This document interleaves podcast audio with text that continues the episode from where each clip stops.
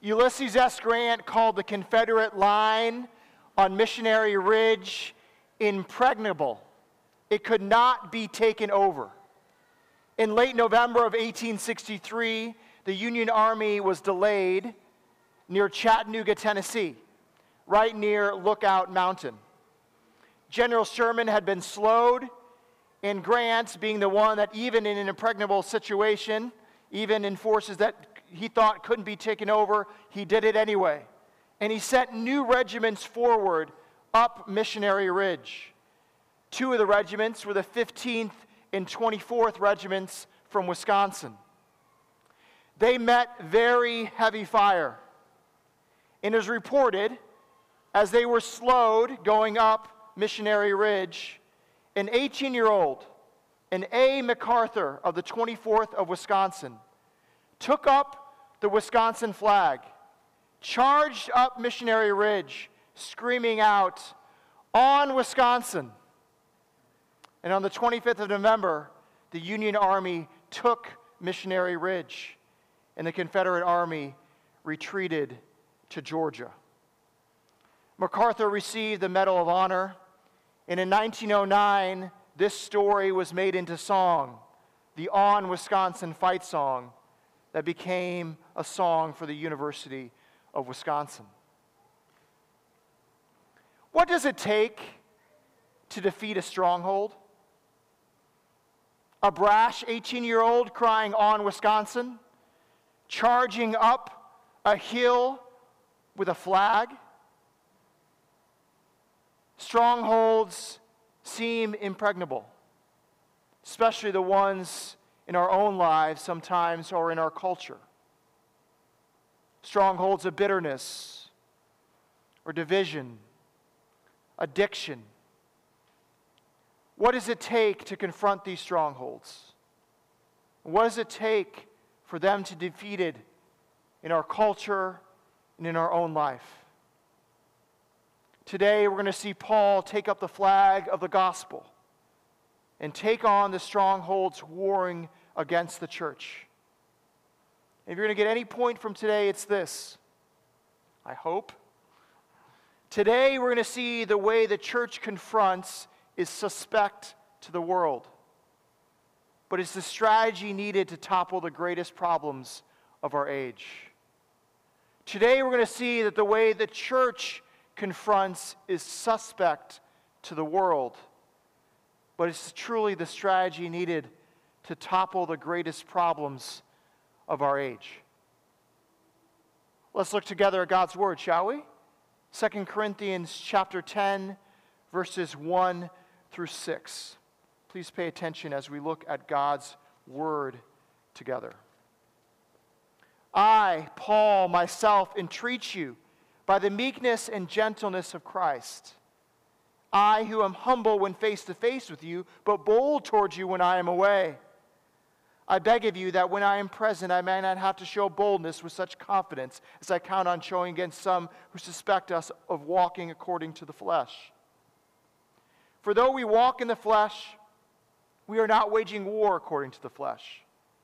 For the weapons of our warfare are not of the flesh, but have divine power to destroy strongholds. We destroy arguments and every lofty opinion against the knowledge of God and take every thought captive to obey Christ, being ready to punish every disobedience when your obedience is complete. The word of the Lord we're just joining us, we've been going through this letter, this epistle of Second Corinthians. And I do wonder if some of us think that does the Bible actually talk to the complexities of human relationships?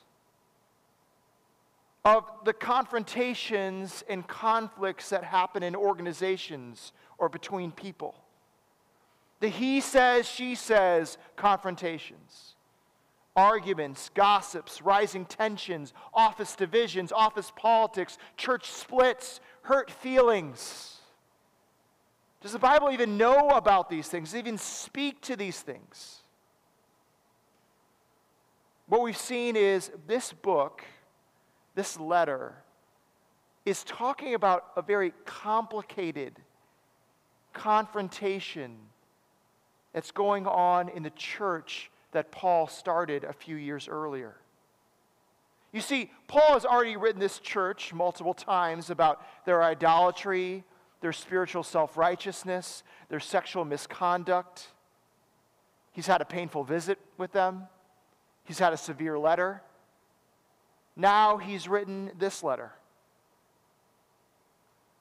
Now, if you think about complicated situations, maybe you've been part of mediation sessions, you've been part of letters back and forth. You've been part of confrontations where people talk past each other. These are the kind of confrontations we see even here between Paul and what's going on in this church. The Bible is not foreign to these things and the confrontations that we face in our world. Now, we've seen this, the first nine chapters of this book it's been great progress. We see that the church in Corinth has repented for not dealing with a certain individual that they have not taken out of the church because of their sexual misconduct. That person has been confronted, they've repented. Now, Paul has told them to love this individual, bring them into the church. Paul is confident in the work that's going on in the church in Corinth. And the first nine chapters are really just an encouragement for them to continue to live in the repentance that they've been in and also in being new creations in Christ. But in the last four chapters of this book, there seems to be a turn. And that's where we're entering in right here with chapter 10. He's turned his focus from those that have been repentant in the church in Corinth to those that are unrepentant. Maybe they're inside the church, maybe they're influencing the people inside the church, and they're outside the church. And you see the tone of Paul has changed. He uses a lot more satire in these last four chapters, sarcasm, spirited defense, and just outright attacks against the outsiders that are infiltrating the church. I love Sinclair Ferguson in the way he tries to understand as we read Second Corinthians. It's like hearing someone talking on the phone and you don't know maybe what the other person, you don't know what the other person is saying on the other line, or maybe you don't even know who they're talking to, and you're trying to figure out what is going on, or who they're talking to, or what the other person is saying. All you hear is one side. That's us entering into this letter. We're just hearing from Paul, from his side, what's happening, but we get pieces through the letter of what the other side is saying. We get hints in the same way we get hints about what the other side is saying with the phone conversation, what they're saying. And we get these hints right here in verse 1. And I think Paul is quoting exactly what people are saying about him. It says this I who am humble when face to face with you, but bold towards you when I am away. See, the detractors, those that were going against Paul, said this was his problem. You see, when he's with them in person, maybe the painful visit, he's just this humble dude. But then when he writes letters, he's bold in what he says. I have a feeling the detractors are not happy about with Paul because his letter that he wrote actually caused an effect that they did not want to happen in the church. And now they're trying to undermine his message by making their observations of what they see and trying to ruin his credibility. I think we see the major differences between the way that Paul sees things and these super apostles, as he calls them sarcastically, sees things, is in one way they view this word flesh. Look at me again, verse, uh, verse 2. I beg of you that when I am present, I might have to show boldness with such confidence as I count on showing against some who suspect us of walking according to the flesh. Now, you see, the flesh was interpreted as something worldly, something not spiritual, something against the Lord. And for the super apostles, what they said is Paul was walking in the flesh. See, for the super apostles to be spiritual, to be walking with God, was to be of eloquent speech, to have grand visions, to show exorbitant displays of authority, to receive money for their speaking gigs. That's what the super apostles saw as strength. And for them, they saw this man, Paul. And in church history, they said he had small stature, that some would say he was bald or his legs was crooked, as the, the uh, Acts of Paul says, written in the second century. I don't know if that's true or not. But he was not someone to be like, wow, that guy's hit the gym. That was not Paul. And then, of course, he doesn't have these lavish flourishes when he's with them in person or takes their money for the speeches that he gives. Instead, Paul's one that we see throughout this book is persecuted. He's mocked, poverty, physical ailments. See, for them, these super apostles, that was walking in the flesh. But for Paul, that is not. See, Paul says, Yeah, yeah, I do walk in the flesh in this sense.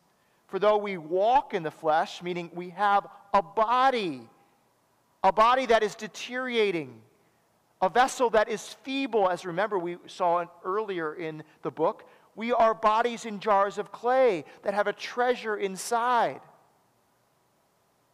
See, Paul has been saying his power is not in his physical ability. His power is in the treasure inside, it is in Christ.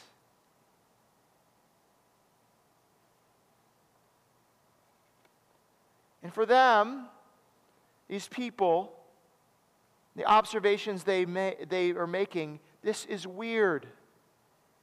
It's weird that this guy in this feeble body talks such a bold game.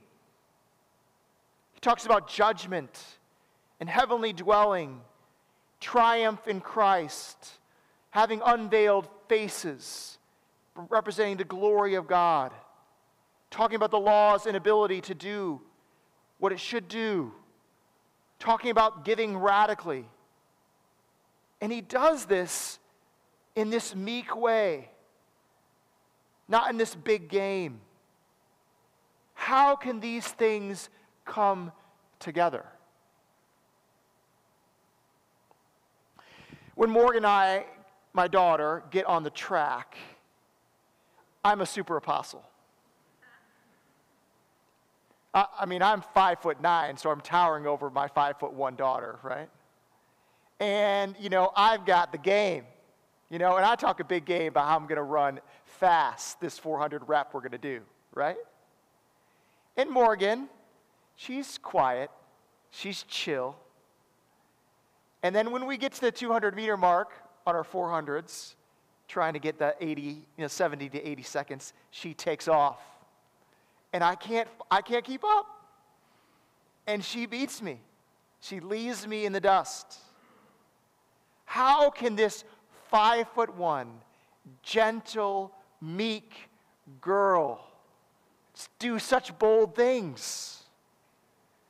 because there's speed in her. That's the kind of confusion that's happening with these people. How is this possible? What is going on? I think it makes sense that this is kind of a group that's perplexed about Paul because Paul associates himself with Christ. You see this. The very beginning of this section, these chapters, he says this, and he's entreating himself to begin to want, saying, talking about himself, then entreating them, pleading to them. I, Paul, myself entreat you, plead to you by what? The meekness and gentleness of Christ. He associates himself with Jesus. A Jesus that at one moment says, Children, come to me. And then at another moment says, Woe to the Pharisees, you snakes, you brood of vipers. How will you escape the judgment of hell? A Jesus who, in one moment, allows a crippled man to be lowered down and heal him, and at the same moment says to that man, Your sins are forgiven. A Jesus who, in weakness or we'll say meekness and gentleness, what people would see as weak, wears a crown of thorns and goes to the cross. But at the same, same time says, I am the way and the truth and the life. And the only way to the Father is through me. How can a man of suffering say such bold things? See, in a world that lives by a different currency, that thinks there's other ways that really produces change, the gospel just doesn't seem to make sense. See, the gospel comes to us and comes to our culture, and it can seem very confusing. At one moment, it comes, it says, gentle and loving and pleading. I will come to you, my sheep, and I welcome you in my arms. But at the same time, the gospel is bold and it says, Follow me take up your cross. It makes sense that many of us, or maybe friends that we know, or people in the culture, they respond to this message of humility and this message of boldness with confusion. How do I want to respond to the meek message of the gospel that says, follow one that was rejected and despised? Follow one that had no place to lay his head. Follow one that went to the cross. Why would we want to follow someone like that? And that's one objection to following the gospel.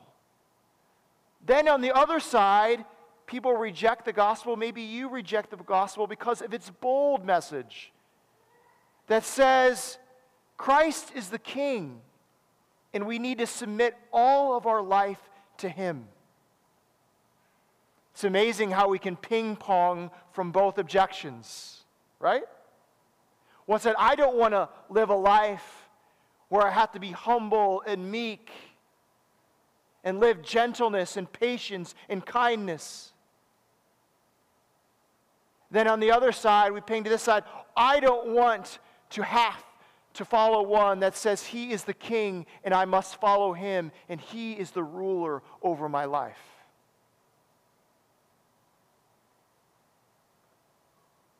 It makes sense that those that are objecting to Paul in the gospel message are confused that he is both humble, but he also talks boldly. What if? What if this gentle king has the actual power to destroy strongholds? What if it's actually this manifestation? What if it's actually this incarnation? What if it's actually this character? What is actually this gospel message that is actually the power to destroy the strongholds and the things that might be destroying our world.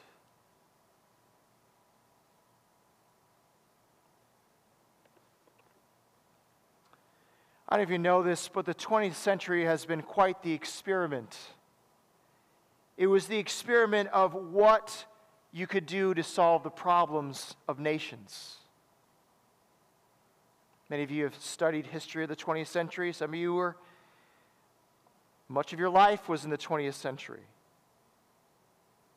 From communist ideology to fascist ideology, from bombastic leaders that said, I have the power to solve problems.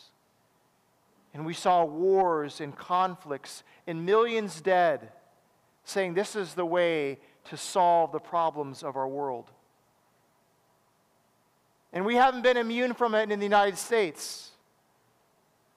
From the New Deal to Great Society to housing projects to the welfare state to social engineering.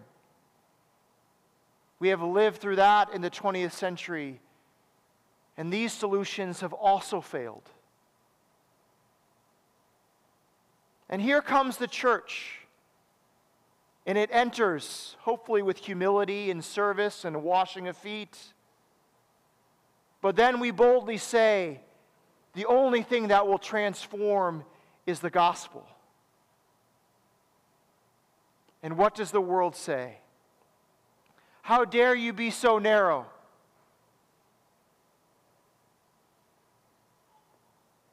I was finding intriguing. There was an article that was written just, I think, this last week about people very angry at the church that they've used the opportunity in Ukraine to go over to Ukraine and sing hymns and stand at subway stations and hand out tracts and talk about the gospel. How dare we allow them an opening to talk about such things when there's such conflict going on? I understand why they're confused because they don't realize what the true power is to take down strongholds. It's the power of the gospel.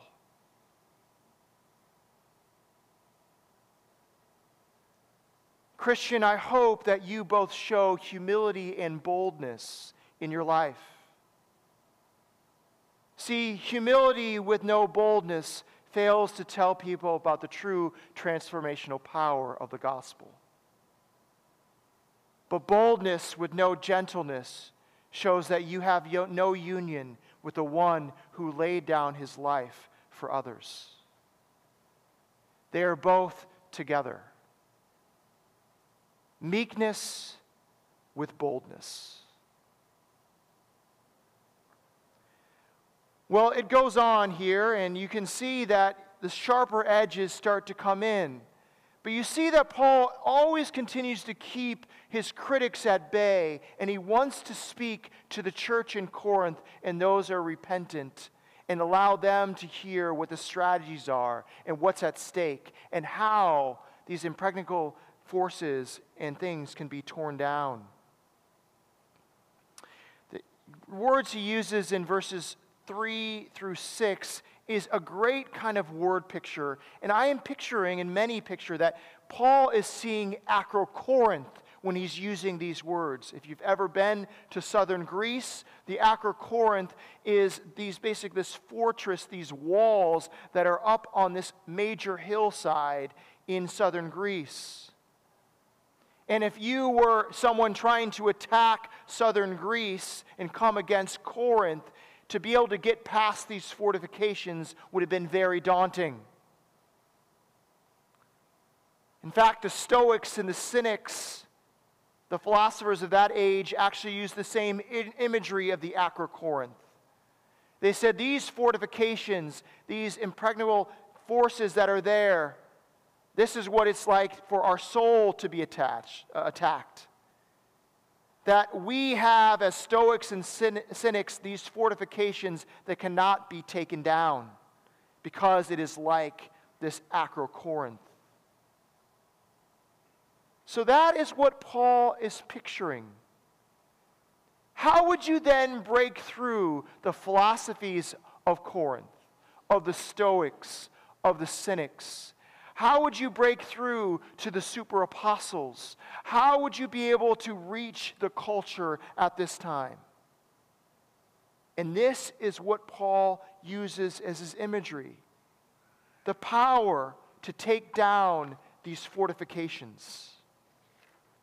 And so the imagery he uses here in verses 3 through 6 is warfare, something lofty, meaning something raised up thinking about these walls. He talks about captives, thinking about those behind the walls, the fortifications. And then when the walls are taken down, the judgment that you're able to do, the seizure of the fortress, and those are that are behind it at the end. Paul is using war metaphor and taking out a fortress. Find it very interesting that he juxtaposes that with the meekness of Christ. He talks about the meekness of Christ in the beginning in the more imagery, taking them together, boldness and meekness, that it is not weird.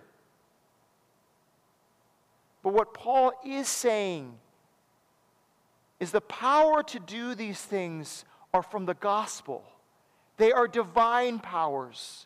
They are from Christ to be able to take down these things, to take them captive. That is the answer to these problems. It is the life, the death, and resurrection of Jesus that can break through strongholds.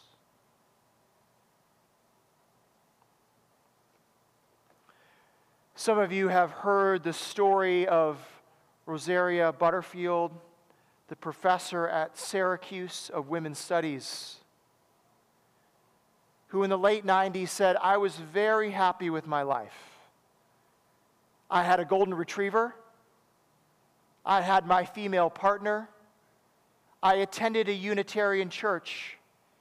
And I had a tenured position at Syracuse University in women's studies.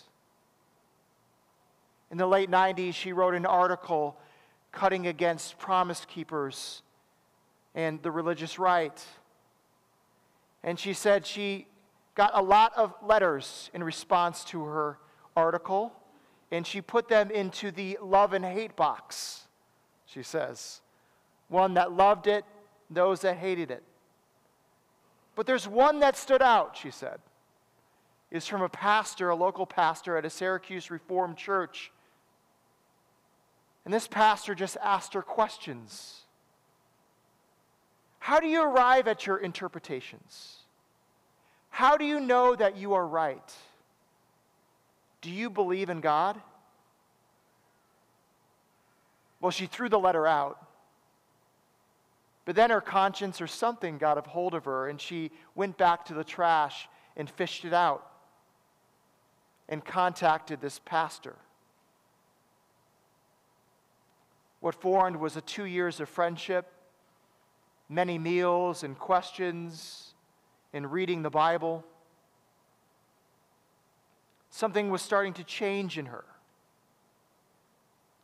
She was in her kitchen, and a transgender friend of hers came to her and said, What is going on with you? You don't believe this stuff, do you?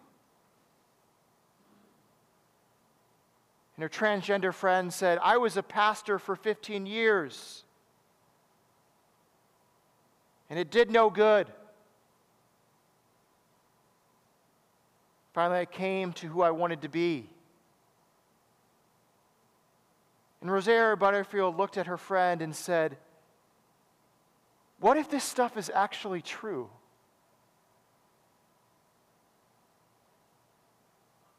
You see, the boldness came. And she said this If Jesus could split the world asunder, divide marrow from soul, could he make my true identity prevail? Who am I? Who will God have me to be? A pastor that was meek, that prayed, that used the weapons of the gospel. That is the power that broke through into this woman's life and changed her and radically transformed her.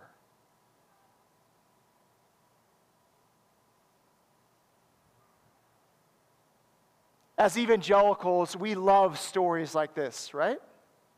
We've won. The battle, our side has won. I love verse 6 here being ready to punish every disobedience. Is your obedience complete? Is a gentle yet bold God coming after you and your strongholds? Your stubbornness? your addiction to pleasure, your bitterness, your anger, that person that you cannot forgive. There is a battle. A battle for those strongholds to come down in your life, that our obedience would be complete. Now, hear me, it will finally only be complete in glory. But I hope there's a struggle going on.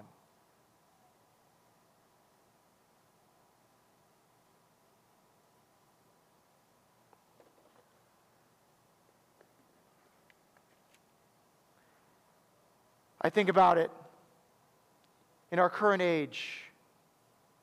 That can feel many times like it is Acrocorinth, that we are looking up at our culture, looking it up at things that are going on in our world. It's like we're on Missionary Ridge and they are firing down upon us. What are we to do? How are we supposed to take ground and defeat these strongholds. I read an article this week in a very intellectual journal. It's by this very renowned theologian. I'm not going to give his name, but he is not in our camp, I would say. But he's actually realizing the contempt for Christianity has grown, that even in his own camp, he wonders, what are we to do? And this is what he says in the article.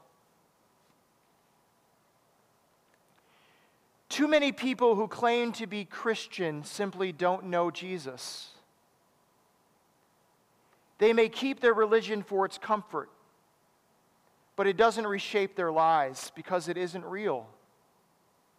And because it isn't real, it has no transforming effect on their behavior, no social force. If we do not know and love Jesus Christ and commit our lives to Him and act on what He claims to believe, everything else is empty. Do we really believe in Jesus Christ or don't we? See, this is the work that sets fire to the human heart. It starts the only kind of revolution that really changes anything a revolution of love. Jesus said, I came to cast fire upon the earth, and would that it were already kindled.